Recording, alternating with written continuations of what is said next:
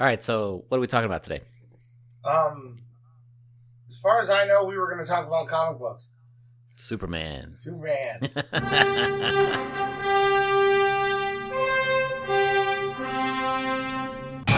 yeah, yeah. Hey, hey, hey. Yeah, yeah, yeah.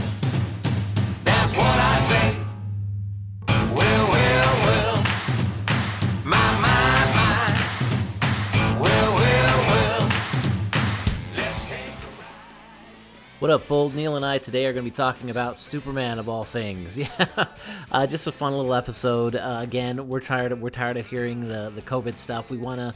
We want to just have some fun and do something that's not so heavy and so uh, depressing as all the stuff that you're seeing on television and the media and things like that. And just, just enjoy this one, guys. There's a um, there's a really long uh, ten minute or so uh, play-by-play of, of what we read, uh, but I'm going to put that out in a bonus episode you guys can check, take a look at. So take a look at that if you're interested in that. If not, just enjoy the ride, and you'll get the gist of what we're talking about anyway. A lot of Jesus comparisons with Superman, all those kind of good, fun things that you expect from us. All right, guys, enjoy this one. We'll talk to you later. Bye. I am drinking today. Jethro T. Boots. I'm going to pour some uh, in my Rams cup. Because you're classy. Yep. Because, yep. All right, so uh, I'm drinking um, Left Hand Brewing Company's... Oh. Uh, Milk Stout Nitro. Oh, my favorite. Yeah, it's so good. Yeah. Uh, even in the bottle. Yeah, because I got it in the bottle because the can has the widgets, but the bottle doesn't. Do, you have so you wid- have to do, do they have cans? They do have cans, yeah, with a widget. Oh, where'd you find that? Uh, G V actually only found the bottles no, uh, but right now. Where'd but you I, find I, the I've can? seen the cans. The cans they had at, um, uh, what is it called? What's the one up the street from Liquor World? Oh, Liquor okay, World. Liquor World, yeah. Yeah. Yeah, they had the cans at Liquor World, and um, so I found them there. And then the bottles actually, the bottles surprisingly good. Like if you do the hard pour, where you where you um, let it fall. The bottle up. Mm-hmm. That's what I do. And then and then it's a uh, um, it does really really well actually. No, that is one of my favorites, and I you don't find it on tap too often, but when you do, I love it. There was a place right. I think at the plaza they had like a beer thing outside, you know, and they kind of had like a. Off of Main Street there, where you can kind of see the edge of Fremont Street, and and there's a there's like a fake grass and like a look like a patio thing, and it was awesome. And we went there uh, before we went to see a show at Smith Center, and we're like, this place is awesome. And then we went again, and it was closed, but they had like five milk stouts. It felt like you know, like three or four milk stouts and stuff on tap, and I'm like, ooh, so. Yeah, I, w- yeah, that's awesome. I, I drink it in the bottle all the time, you know, when I get a chance. I never find right. six packs much. Lisa would find them in like these, uh, like these uh, uh, pick a beer thing where you can pick six beers and. Yeah, sometimes they end up in those. Yeah, so um, we've done that, and then um, and you know, no, I get them in six packs too, but I would get those a lot. But then I've never seen in a can, so I, if I see one, I will yeah. totally get it. Now, I didn't know if you wanted to make this like a Superman episode and all this stuff. I don't think we want to do two hours of the Christ allegory Superman, do we? Uh, I don't even know what that is, man. So, oh, the, oh, you mean Christ allegory? I, th- I thought you said something. I thought you, I totally heard something else. But yeah, I do have like Jesus stuff that, that goes along with Superman. Yeah, yeah. That's that's probably why he's my favorite superhero because of all the, you know, the symbolisms that are, that's there. You know. The only beloved son sent from a distant place to save the planet, basically invincible. You know, who? What were his parents' names? Not uh, Mary and Joseph. It was Martha and Jonathan. Yeah. but, but pretty darn close. Yeah. yeah. And so and he, he was written by the, the um, what's the name of the guy? They were both Jewish, right? Yeah. Uh, Schuster, uh, Jerry Siegel and Joe Schuster. Siegel. Yeah. But they're, but see, the thing is, he's a, See, I know you've done that where you point out the similarities between Superman and Jesus, but really he's right. Moses. Right. Moses and the makeup of some of the other uh, Old Testament superheroes and stuff. Yeah. Old Testament superheroes. Old Testament heroes and stuff like that and, and kind of an amalgam of all those things. Um, but man, it's uh, uh, whenever whenever uh, uh, some of the movies got a hold of him. Oh, and, yeah. And, the Christopher Reeve, I think they did a little bit with it, because I remember listening to a, a podcast when they were reviewing all the Superman movies. It's a movie review podcast now playing. It's a pretty good one. And the, what their main their main thing is to review franchises and or okay. themes, or they'll do like like Stephen King movies, you know. So all these movies are based on books by Stephen King, so they'll do something like that. So it starts from, you know, Carrie in nineteen seventy-six and like keep going. So stuff like that. But they did that one as Superman, and then when they were talking about some of the Richard Donner stuff, and I'm like, wow, I didn't realize all the Christ similarities. Oh man, it's heavy-handed. Much. Like no, Man of Steel. In... No, Man of Steel is heavy-handed. Man of Steel is heavy-handed. He's yeah. like, boy, I need to talk about this. I'm gonna go to the Garden of Gethsemane. I mean, exactly. to a church and think about things. Well, even in the uh, where at the church in... has the garden picture behind it. Exactly.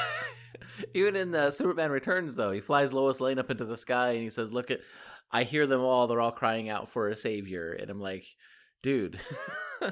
And so it's just it's just one of those uh, one of those where the movies are like, this feels like Jesus. Let's heavy-handed on there. But then what the movies don't really get, and and the, where the analogy fails, is Jesus was weak, and that was kind of the point. Like, in weakness, there is strength. Uh, it's not it's not the good guy comes in uh, and crushes the, the bad guy who is the devil. It's the good guy comes in and the devil kills him, and that's a win. And that's that's not the story of any Superman movie other than, you know, um, was the, the death of Superman and the resurrection. But then it, even in the resurrection, what does he do? He resurrects, and then he goes and beats the crap out of people. Heck yeah. Well, actually, if you want to do this at another time, in the resurrect, in the Return of Superman, he's not. He doesn't have powers. Oh, in dude. the comic, that's that's. Well, that's he he does, but they're very limited. Um, oh, gotcha. So, yeah, yeah. So, and he gets them at the end. But all right. So now I know uh, you you had me read, and just so everybody who's listening can follow along here, I read for the first time um, the first six episodes of the New fifty-two Superman. Or, I'm sorry, eps, issues of the New fifty-two Superman. Um, so I guess that's considered Volume One. Is that right? Oh yeah, because that's uh, tr- well.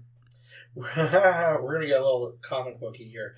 Um, that's a the, the, a lot of um, what's it called? Uh, comic books are usually done in story arcs nowadays, and what they consider writing for the trade, because uh, trade paperback, or sometimes people call it graphic novel, but it's really trade right. paperback. Graphic novel is really if uh, if it's one story, oh, and, and they wrote it out and they printed it in one big book. Yeah. So like the story of Killing Jack.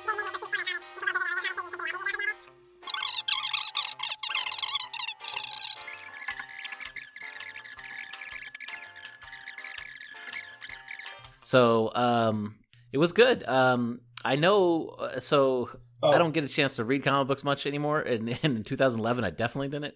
But uh, um, it, it it was very, the, the New fifty-two has a bad reputation. Yes. For Superman particularly. Uh, yeah. But I, I liked that. Um, I mean, it wasn't like, it wasn't like the best Superman story I've ever read or I've ever saw, but it was pretty good. I enjoyed I enjoyed myself. There was a couple of things that I was like, okay, that was kind of weird. But, but uh, um, the the overemphasis in uh, narration, and then the uh, um, uh, it, it kind of wrapped up real quick, and Supergirl came out of nowhere, which was kind of odd to me. um, but uh, and the whole reboot, I didn't understand why there was, why it was a reboot at all. But oh well, yeah, I could talk about that too. But um, yeah, you're gonna have to fill me in on some of yeah, that. Yeah, vol- volume one. It, this is actually we can if you want to look and buy this or whatever and find it in the bookstores. It's vol- Superman Volume One. What price tomorrow? Question mark yeah. is what it is, and it's the first six issues, and it's written by George Perez. Yeah, I'll put it on the show. Okay, cool. Yeah, he's a legendary comic book artist, and he's done, you know, he's written a bunch of comics too. And yes, the New fifty-two has a bad rap, and with Superman, and it's, oh, sorry. I think the main problem with it is there was no sense of direction. So you have this Superman that George Perez did, and what it is, is it's, he only did these six issues. Okay. So after this, there's other writers that came in. Dan Jurgens came in, and he kind of did some of this stuff. And I love Dan Jurgens from his nineties work. He did Death of Superman and stuff, too. And oh, neat. But he, he was just like a space holder until like Scott Liddell came in. And I haven't read his stuff yet, but I probably will in the next like month or so. Because I'm doing a big New fifty-two reread slash first-time read. Because I have more time now because of the quarantine. And yes. now this is what we do, people. Yeah, we read comic books. Yeah, well, kind of.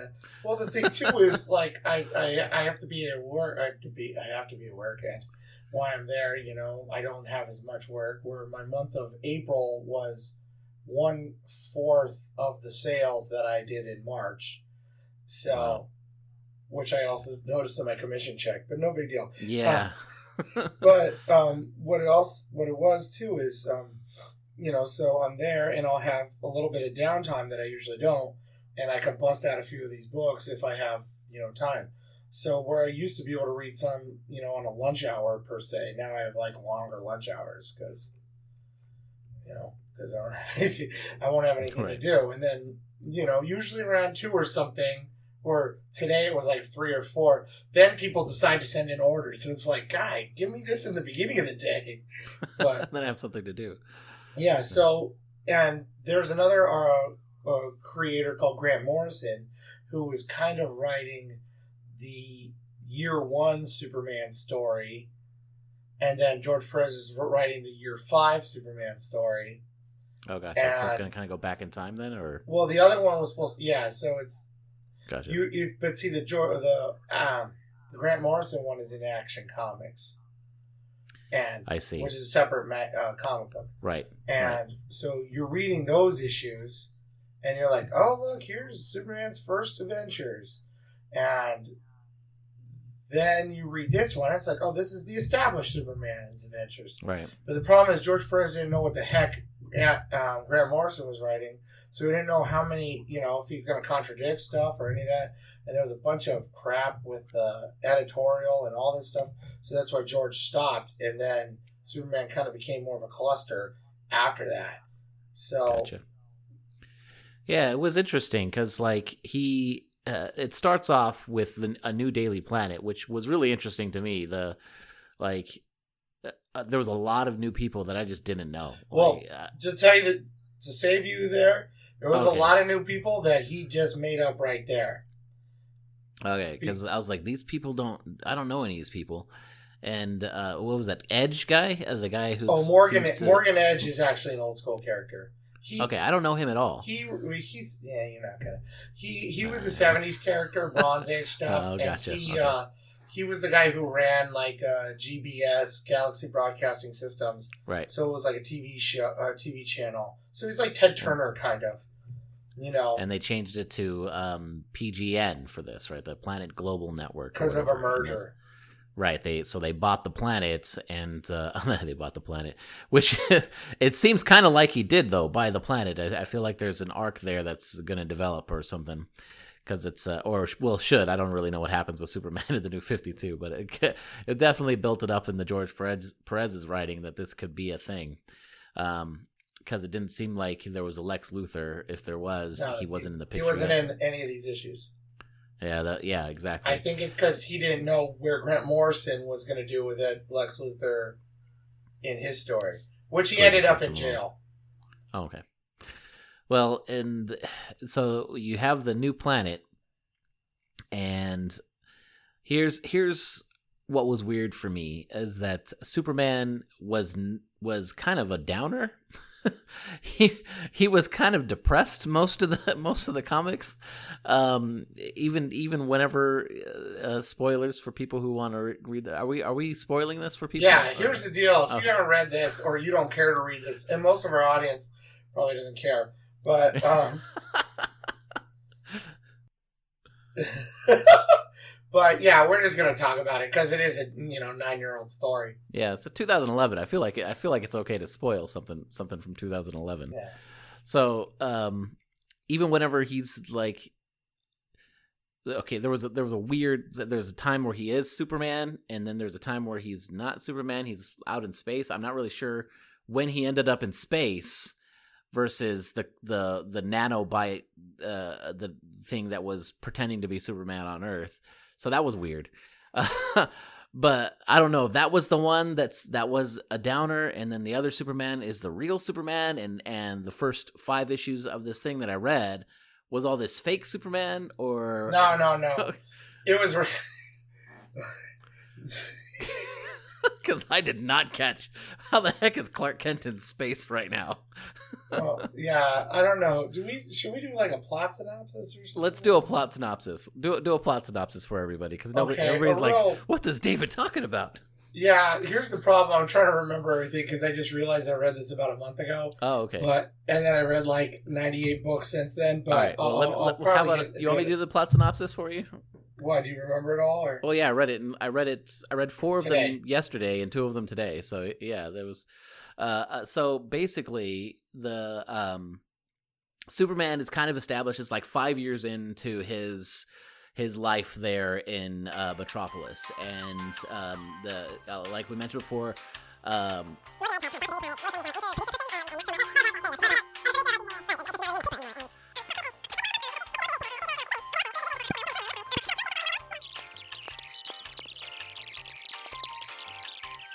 and we're like, that was weird. And that was kind of the end of the first issue. Uh, the second issue picks up, and... Um, And then the third issue uh, comes out the, the next issue picks up. This is issue four. It picks up and this is coming into the end of the fourth issue and then into the fifth issue, I think. Or maybe it's the fifth issue into the sixth issue. Are you doing all this from memory? Yeah. This is pretty good.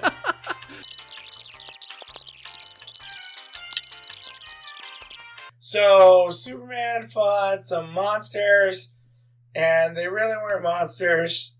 They were nanobites, and there was an evil Superman, and he took care of it. But but other than that, I really enjoyed it. Like uh, I thought it was fun. It was a fun read. Um, there were some cool themes in there that I liked. But one of the things that's tough with comics is you'll have something that builds up for like four issues, and then in the fifth right. issue, it all all crap breaks loose. And then for somehow in the sixth issue, they wrap it all up in like ten seconds. And you're like, well, what? And that, yeah. I feel like that happens more often than not. That's superhero but, films, too. yeah, yeah, yeah. I guess you're right, too. So, I mean. On your left. yeah. Wow. I mean, it was epic, but still. No, that's, yeah. But I mean, that's going to happen every so often. Like, like the writers of Rohan are going to come right over oh, yeah. the edge. Yeah. But, but yeah, that's the thing. So, yeah, apparently he has to destroy these nanobites, and he saves the day. Yep. You know, and and uh, yeah, but back to the thing with the yeah. So this this this story, the story itself is to me it was kind of second tier, but what I liked about it was the world building that George Perez did. And to you, you were like, I didn't understand anything that was going on. But the idea of it was the fact, or any of these people, but the right. idea is, here, you read this. You don't need to know who these people are. Right. You figure it out figure it as out. it goes. I liked that. I liked that aspect of it. There were just pieces of it that um, I felt like I needed to know. Uh, um, the the Brainiac thing particularly. And, I and, think- and the tough part with that is is they kind of alluded to it, and they were in, I guess they were hoping you were reading the other book. Right. And I'm not even trying, I'm try- I don't even remember when the Brainiac story was in the other book. So would it have been even around the same time? Because would it have been in the first six issues? I'm trying to remember. But the thing that was tough when this first happened was is they changed some of the stuff that was going on in the Superman comics pre-Flashpoint. And Flashpoint was the event that started the New fifty-two. Right.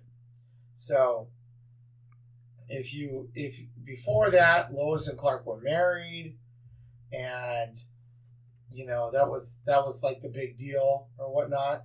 And now here you got this new thing, and Clark and Lois are kind of friends, and and and then like you said, all the stuff with the T V and the and the planet coming in, and it's like, whoa, whoa, what's going on?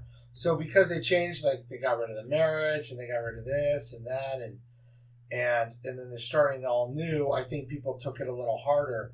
But now for me reading it like ten, like I remember reading this, I didn't like it at first. But then now I'm reading it ten years later, you know, and I'm like, oh, it's really a lot better than I remember. Yeah. And and the thing, you know, um, is it's like, well, you know, kind of read this like as its own, um, what's it called? Its own like Elseworlds kind of Superman, or one, you know, one weird Superman story where things are just a little different. Because yeah. the problem, too, is because Perez didn't keep going, and I noticed when the other creators came in, they took it in such a different direction that, like, what's it called? All these things that you were talking about kind of disappeared. Because if you look up on the D C Wiki and stuff, all these characters you're talking about, that you're like, oh, I didn't know this guy. Well, that's it. that's After it. Issue six, they're not in it. They're just not in there anymore, yeah. Heather yeah. Kelly is gone. yeah, Heather Kelly's gone. Yeah. So that's the thing is, you know, they had the, what's it called? Um, the the Japanese girl who was hanging out with Jimmy Olsen. Oh, yeah. Mi- uh, Miko. M- Miko. She's there. She's hanging out with Jimmy, and then she disappears. Yeah. She's never again. So, you know, you create this character, Miko. She's kind of cool. That yeah, she was kind of cool. Yeah, she's hanging out with Jimmy because Jimmy's kind of like more on his own. Right. Instead of being a hanger-oner for for Lois and stuff, he's more like shooting all the stuff for the other reporters, like the Kelly girl. And, and yeah, she, and this this Miko girl reminded me like of a of a young Lois Lane who was yet to find her reporter streak. So I kind of thought that that's where they were going to go with her character, was like she's going to become a reporter, but um, uh, I guess they write her out. Well, that's the thing too, because since Perez didn't continue, he couldn't build on any of these characters. Yeah, yeah. That's so a you dumb have this idea. Mo- huh? That seems like a dumb idea to me. Then what like that that that they don't. I, so why didn't Perez continue any of this? I mean, was it? It just... was more office politics. Okay, that's stupid. Well, yeah, yeah. So it's it's more yeah. It's a lot of behind the scenes stuff. So there's a few of these things in the New fifty-two. Where you have somebody writing the first six issues and then they disappear. Yeah. And then somebody else takes over or something. And I think it's, you know, just the way the company was run at the time. And that's another reason why the New fifty-two kind of gets a bad rap. Hmm. That so, makes sense. I could see that. Um, because just without the cohesive story. Yeah. And then there's other stuff in... There's other things about comics where you have these characters who are... Um, you know, supporting cast, or they're not that important or whatever, but they're, you know, they're people you can latch on to or something. And, and they're mostly created by such and such this writer. And when that writer goes away, that character kind of disappears. Yeah. So you can find these things. So if you find a book from like nineteen ninety-three and you read it and then you're like, oh, look, here's this guy in it. And then you look it up and it's like, oh, he had like thirty appearances in five years, and it's only in this one guy's books or something like that. Hmm. Or you find other people from the eighties that only appeared in these other books and stuff. So it's a lot of that stuff. You know, when you get above the Jimmy Olsen and Lois Lane and Lana Lang and, and Perry White and stuff like that, you know, then you get other characters. Well, it depends on, you know, some of them just don't make it. Right. So they had that Bill McCoy or whatever, who was, you know, he was like an O'Reilly-esque, you know, spin guy on T V. And, you know, he was only in those episodes too, in right. these issues too. And his whole thing and, is, is he, is he the Messiah or a menace? And he was that, he felt very much like um, Jameson with the Spider-Man thing. Yes, kind of. Where he could have kept being that if, you know, Superman didn't save his butt. Exactly, right. And then he flipped he flipped the script real real quick. I'm so sorry, Superman. I totally love you, and I was wrong. I'm like, what? What? I feel like you closed your story arc, and you're useless now. Yeah, kind of. Where he could have been that guy the whole time. But then, you know, then there's the, uh, what's it called? This girl, Izzy. Yeah, and, I totally forgot about her. Yeah, she's some lady who's technically, like, Perry White's boss, and she's always around, but she does nothing. Yep. And, and then sure. she's gone too. Oh, and she has some kind of power. Like, she's crazy power. Like, uh, politically, like, people just kind of bend over backwards for whatever this lady wants. Oh yeah, when uh, she went to the hospital and right. stuff. Right, and and, uh, um, and I feel like that could have been developed, but so I guess it, it wasn't, huh? See, that's the thing. That's what's why I think this is kind of a weird thing. That's why I brought this one up, because I was like, this is kind of like its little, you know, diamond in the rough kind of weird thing, because it's this short arc of Superman that kind of only lasts this much. And a lot of the stuff just kind of goes away when the other writers come in. Because then when, like, uh, Dan Jurgens comes in and, and it's almost like a reboot, because he doesn't stress on some of that stuff. Like, like Lois is still working for the T V stuff, but she's she's not. They don't really talk about it. Yeah, you know. And then, you know, Miko disappears, and all the other people disappear, and and then I haven't gotten too much farther along. But then, you know, by the time you're in the issue twenties and stuff, all that stuff's gone. Hmm. But the part with Supergirl, which I love, because I read in the Supergirl comic, Superman meets Supergirl, because she lands on the planet and he shows up, I guess, and and she only speaks Kryptonian, but he knows Kryptonian. But since Superman was a baby on Krypton, he never spoke Kryptonian. He learned all this stuff, like, in books. So... So Supergirl's like, you speak funny, like, like if you learned it from a book. And he's kind of like, yeah, I did, kind of. Like, that's the problem, is he's never used Kryptonian with Kryptonians, because there's none. Right. So he right. learned all this stuff from... It's like learning Latin and speaking it with us. Exactly. But yet, now you get real Romans showing up from, you know, yeah. forty-four B C. And, and like, then they're like, you, you sound funny. funny the way you speak Latin. Because oh, I never, uh, everybody was dead. I, uh, sorry. So time traveling, be careful. Make sure you have that conversational Latin down before you. Uh... Yeah, exactly. Yeah. But okay, I can see how the world building kind of makes um, makes this six pretty cool, because there are uh, there's a lot of potential in in all these characters. I mean, they felt real. Like, each of these characters felt like they.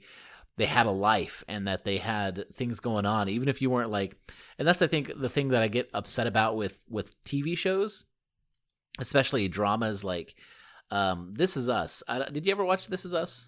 No. Okay. So the first season of This Is Us was written so, so well. Like, I thought it was going to be dumb. Like, cause G V's like, I want to watch this, this show called This Is Us. And we watched the first episode, and I'm just like, oh my goodness, how this writing is put together was brilliant, and it ends perfectly. And I'm like, this is going to be great. I sure hope it's a mini series. And sure enough, whenever they get to the end where everything's supposed to come up to this climactic point, and you think that the how that's how the the writing is going to happen, it's all going to happen here.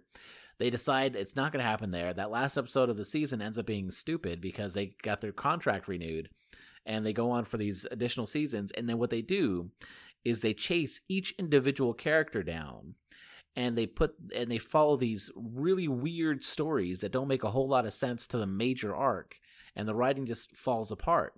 But see, here in, in the comic book land, you knew these characters had stories, even if you didn't even if you didn't go down each each rabbit hole. Like, Miko seemed really cool. Like, uh, she mm-hmm. she she kind of she kind of had this, like, um. I'm not afraid of, of anything. I'm just going to chase down this story. They're very much Lois Lane. And um, she seems to have some kind of sketchy past, because she can hack a bunch of stuff without any problem. and, and she Don't gets, worry about it. Yeah, she gets things, and she's like, she has questions about people. And I'm like, this, this, she's kind of cool. uh, and, and even if she's not a major character in the story, and you don't chase down her her where where she's happening whenever the main things aren't going on, um, because the story's not about her. Uh, and I kind of like that aspect where you, where you just like, okay, these these people feel real, um, but this but we're not going to beat their character into the ground until you're like so tired of them. Um, Uh, one of the things that I liked in there was a line, and I actually saved it on my phone because I thought it was awesome. I didn't want to get it wrong. Um, and, oh, I didn't save it on my phone. I had saved it on my phone, and then my phone apparently crapped out.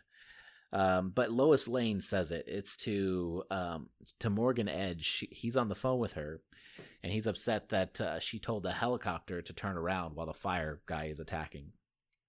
And he says, this this isn't the, the Lois Lane that I've that I hired. She would have risked her life to go. Uh, she would nothing would have stopped her from from getting to the story. And then her line is great, and she says that's um, uh, something along the lines of um, I'm I am free to to risk my own life, but I won't do that for other people. Uh-huh. And and I liked that a lot, especially you know in the midst of our of our quarantine, right? You have these.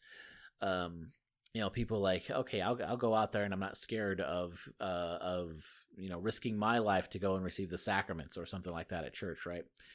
But at the same time, like since we don't know anything about this virus, who who comes to church? Old people, right?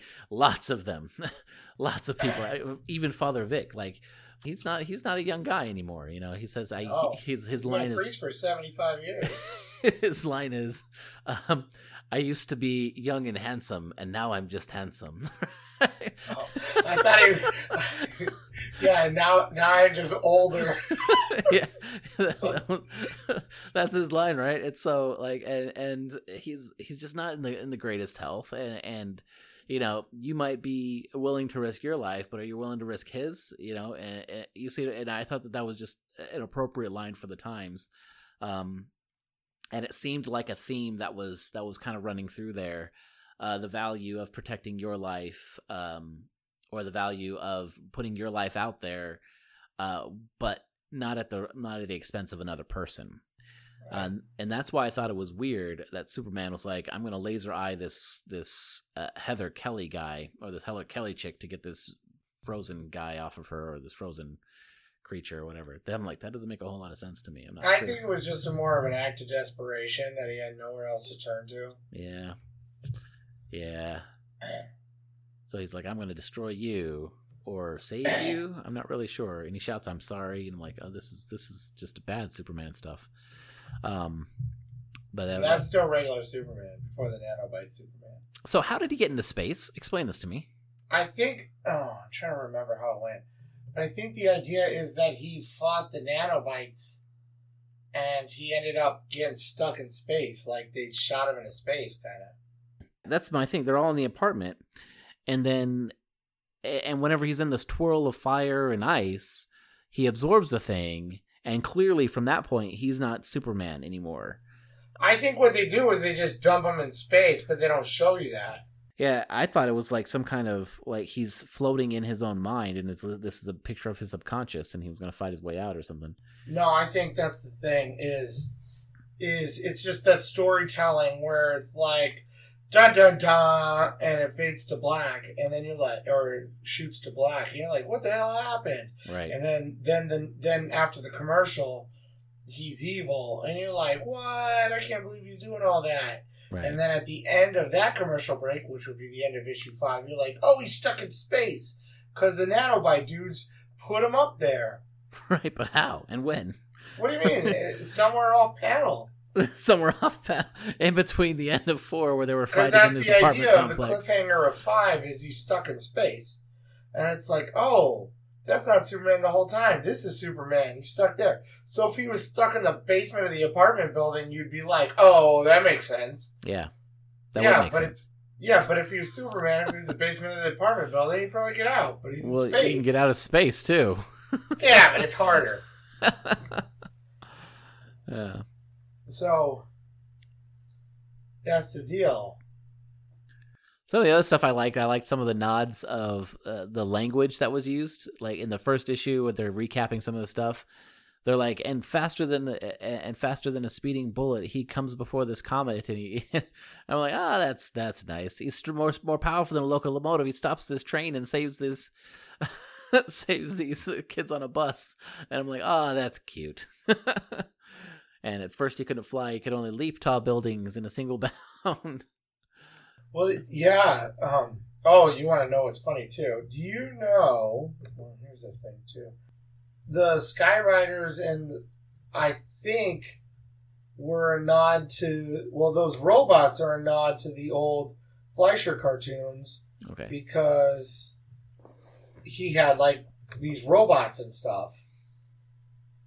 Or in the cartoon, there were these robots that would turn and fly and blah, blah, blah. And Superman would have to beat them up and stuff. Right. So I think it was a nod to that. And I really thought it was because of the fact that... And yeah, it doesn't show any of the notes in this thing. That looks something else, maybe. Um, but um, so you have these robots that are like the old thirty, forties cartoon, and then the guy who made the forties cartoon was Fleischer. They made a Professor Fleischer, so it was a nod to that. And the Skyrider guys, I'm not sure if it's a nod to it, but I'm thinking of it. Of the animated series from the nineties, they had these like guys who were doing terrorist things in the air and had like jetpacks and stuff. Oh, yeah, yeah. So I felt like that's the thing. And Titano, the big monkey, he's been a character since the fifties. And they've redone him a few times. Right. Yeah, all it's I kept saying was... giant robot. Or, no, no. I think one instance he's a robot. Okay. Another instance he's just a monkey that grew big and right. whatever, but... Yeah, yeah, you remind me very much of Grodd. Yeah. Oh, but Grodd, yeah. Well, yeah. Grodd's, that, Grodd's also a, a D C guy, too. Well, that's hilarious. Same, yeah. Not the not the same guy, though. No, no, no. But you said he was a ripoff of a Marvel guy, but I didn't know. Yeah, that's, that's the Marvel guy that I was going with. Grodd is Gorilla a D C Grodd. Guy. Oh, yeah. Oh, that's right. The Flash. He's a Flashback guy. That's super funny. I put him in a different universe in my head. That's so yeah. funny.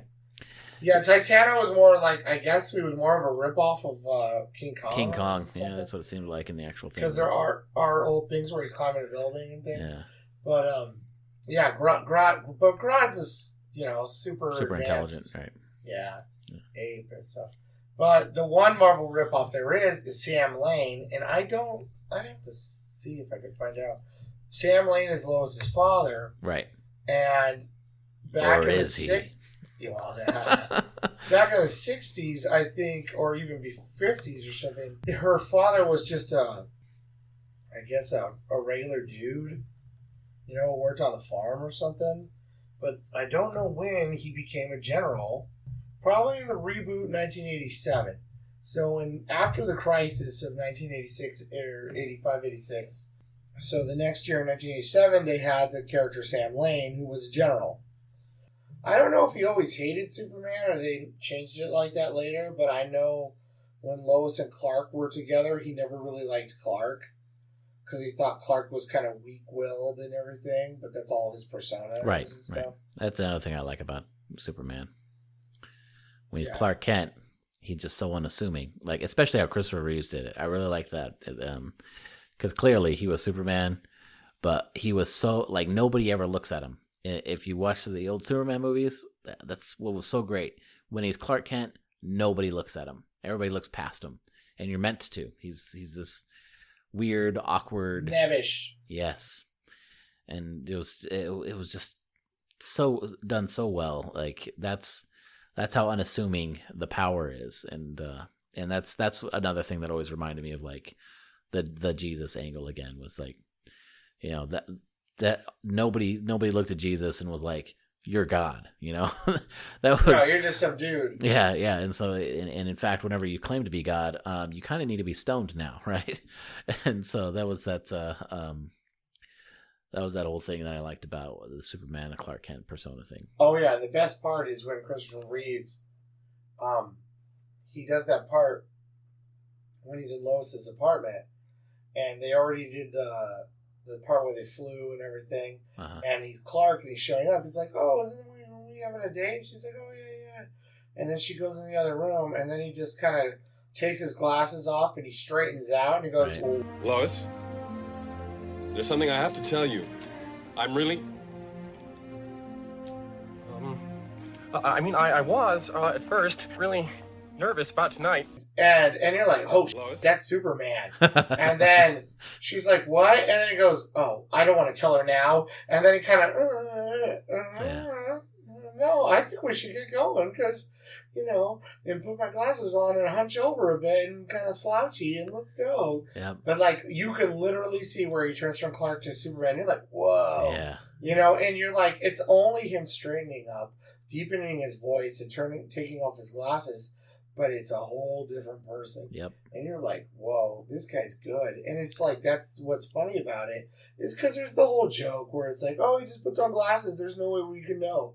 But no, it's this this persona. And like right. you, you say, people look past them. Yeah, he's invisible. And something they, I don't know if they used in this six issue arc, but they used it in about four issues later. And they used it back in the um, the post-crisis Superman a lot is... A lot of people don't think there is a secret identity Superman. Oh, yeah, yeah. They're like, it... Superman, Superman, he does his thing, he shows up, he goes away to his um, island full of bikini models or something, Jimmy thought, you know, or whatever. But, yeah. you know, like, if you read old Lois Lane comics from the fifties and sixties, it's all like, how am I going to prove that Clark is Superman? Bull crap over and over. And right, over. right. Like that stupid T V series, the uh, New Adventures of Lois and Clark. Oh, well, kind of, yeah. They, yeah. That would be later, but... Right, of course. But it still had that same, like... Um, I Clark... guess they did do that, did they? Yeah, yeah, they did. But, so you have that in all those Lois Lane books. And even in Superman proper books. But...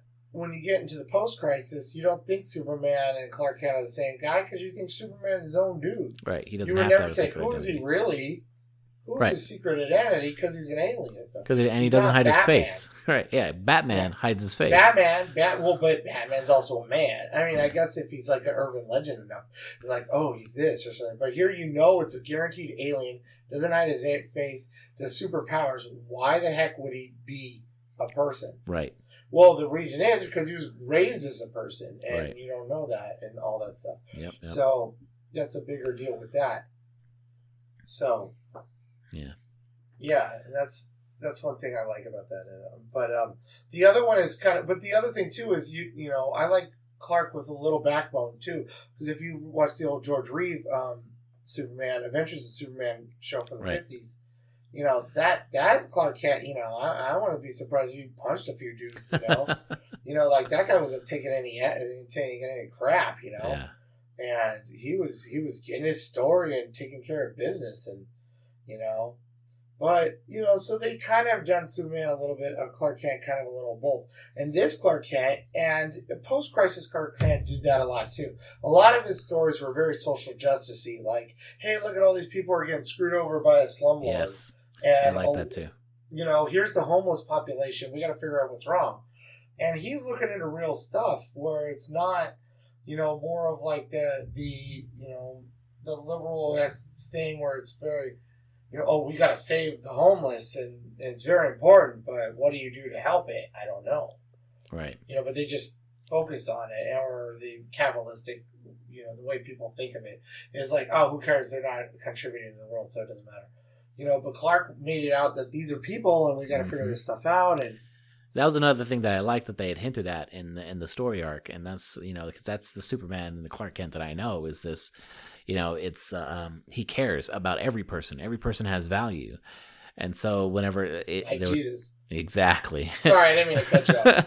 And so whenever he's, um, whenever it mentions that you know, uh, there's this line in there where. Um, um, He's like, you know, Clark usually gives us uh, uh, good stuff on, on the social justice issues, not usually front page stuff.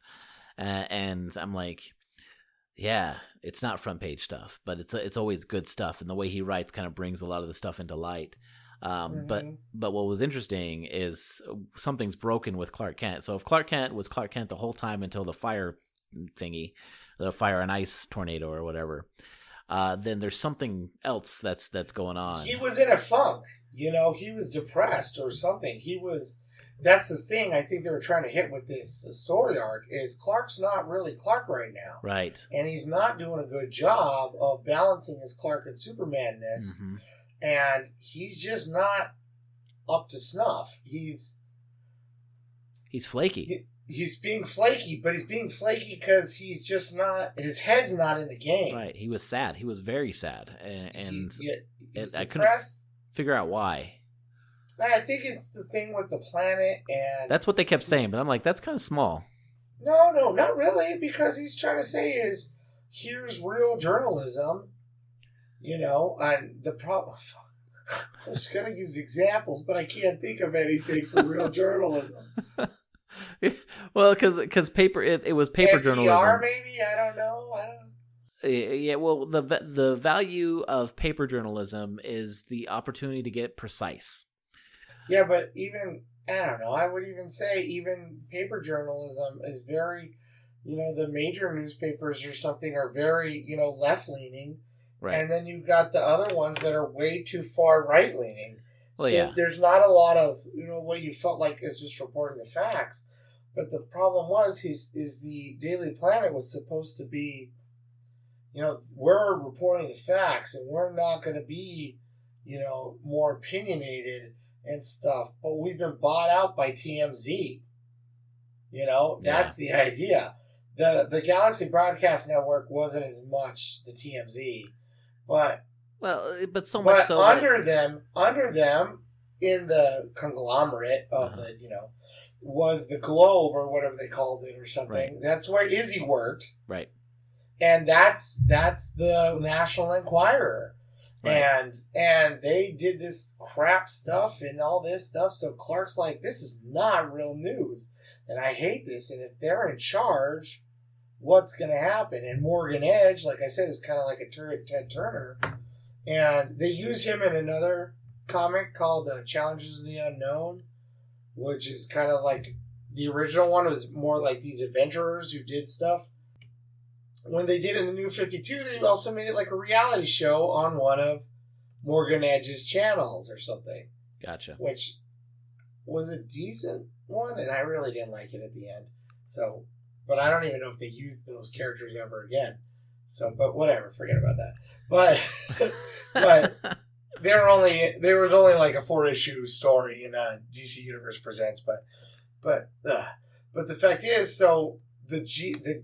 G B N or, or P G N or Planet Global Broadcasting or whatever it is, yeah. and network is, um, you know, they had, a, there's a later story. Um, it's a pretty decent one where in, in the Superman line, the Dan Jurgens run. And what it is, is there's this blogger who figures out this guy is Superman. And he said, I figured out his secret identity. And he goes to Lois Lane. And she's like, this is crap. We're not going to run this. And then he goes to Morgan Edge. And he says, ah, we could do this. But I'm going to put it on my Fox News M S N B C channel. Not my A B C channel or something. So it's not going to be on the big, big network nightly news with Lester Holt. It's going to be on the, you know... the more the cable news channel, so it's not as prestigious, but we'll let it run. And what it was is the blogger figured out that this one guy was Superman, and the guy kind of looked like Clark, but he had longer hair. And I guess what he did is his office was near the Daily Planet or something, so when Clark was going back and forth to the Daily Planet as Superman, he was trying to track him doing all this stuff. And this other dude, I guess, went to the gym in the morning, so he would change his clothes before he went to the office. And then they broke it that this guy was Superman. And everybody in the office is like, oh, I can't believe it. Why didn't you tell me? Blah, blah, blah, blah. And he's like, what are you guys talking about? And then... And then, of course, you know, people are like, oh, if that guy's Superman, we can go mess with his family and stuff. So then, you know, that's why there's secret identities. So then the real Superman has to go and stop the villain from messing with his family and all that stuff. But, you know, and then you find out the whole thing is Morgan Edge ran that stuff on his cable network, you know. All right. So I, I could see that. I could see that adding to it, but... at the beginning of issue three, I just went to I went to look it up just to make sure, but there's this scene. Superman flies back to Smallville to visit his parents' graves. Oh, yeah. And and he does this while he's missing a journalistic opportunity. Like, he's supposed to go... Yeah, because his head's not in the game. Right. And that doesn't make any sense. Like, if, if it's all about the, the crap journalism that's now taking over, um, then he should have been even more like, I'm going to be at this story... because this is real journalism. This is what's supposed to happen in journalism. But no, he's know. he's out in Smallville bringing flowers to his parents' grave. That's not explained as to why he's there. Yeah, but I think that's the point, is to show that he's just he's just kind of, you know, I don't know. I don't know if you've been in that part of your life where it's like, boy, everything I do is wrong, and yeah. I'm just not into it. And well, I and think even, that's the and he point they were said, trying to get. Yeah, which would make sense if he was like, if this was like year thirty of him in Metropolis, and you know, well, he's probably thirty. Yeah, he was. He's that's probably even that's the other. That's the other uh, parallel to, to Jesus is is uh, yeah, he's thirty-three. Su- Superman is supposed to have started his um his saving of Metropolis at age thirty. He like moves to Metropolis at thirty. Well, uh, nah, he probably did it a little earlier, but right. But no, no, but I, I understand what you're yeah. saying. Because he did do, like, I mean, I'm trying to remember, like, post-crisis Superman did his forty days in the desert, too. But what he does is he, like, goes out and goes to the world and experiences things. And, you know, kind of in the beginning of Man of Steel, where he's, like, saving people's lives and right. stuff. And they're like, who's this mystery thing? I did like that sequence in Man of Steel. I thought that was cool. Like, with the oil rig and yeah. stuff. And, you know, and... That show gets, then, it gets a lot of crap, but I did like that. It's, I like that sequence a lot. Oh, yeah. There's some... You know what? Man of Steel is not my favorite Superman movie. But there are some parts that are like, oh, well, that's really awesome. Like, that oil yeah. rig thing is cool. And then when he goes and finds the clothes on the line, the line, the, right. the laundry line, and you just see him without a shirt, and I was gay for like five minutes there. And I was like, holy crap. Yeah, yeah. That but, was that was back when I was working out like six days a week too, and when that one came out, and I'm like, and you're like, ah. I'm like, what the heck is he doing that I'm not? Because man, yeah, yeah, like that's the that's the I only eat like boiled chicken breast and work out like nine hours a day, right? Nine yeah. hours a day to it's buff my up. Day job to go and get buff. Yeah, it's literally your day job to get buff, and now that you're buff, now you can play. Now you can act. yeah, yeah, he was so buff. Yeah, yeah. he was All crazy. Right, well, yeah, yeah. So, but I mean, stuff like that. That's the things he was doing before he became Superman, and then also in the post-crisis Superman thing, it was. It was kind of like in Superman Returns, you know, when um, there's that space shuttle that's supposed to take off from the plane and everything went to heck and he had to go stop it yeah. and send the space shuttle into space and save the plane and land it in Shea Stadium and everything. Mm-hmm. But, which is kind of irresponsible because he takes it off. I know. And the, At least sta- the, plane the plane's still in the stadium. It's not like you can just open up the doors and get a exactly. plane out. Nope. They were like, um, can, can, can you move this? Yeah, uh, no. But this is where I decided back to, to the thing. So what it was is, I think originally the story was supposed to be that it was a space shuttle that uh, Superman was supposed to save, and what it was was it was right around the time of the Challenger, because I think this is eighty-six, and they're like, "Ooh, that's a little too too close to home." Right, yeah.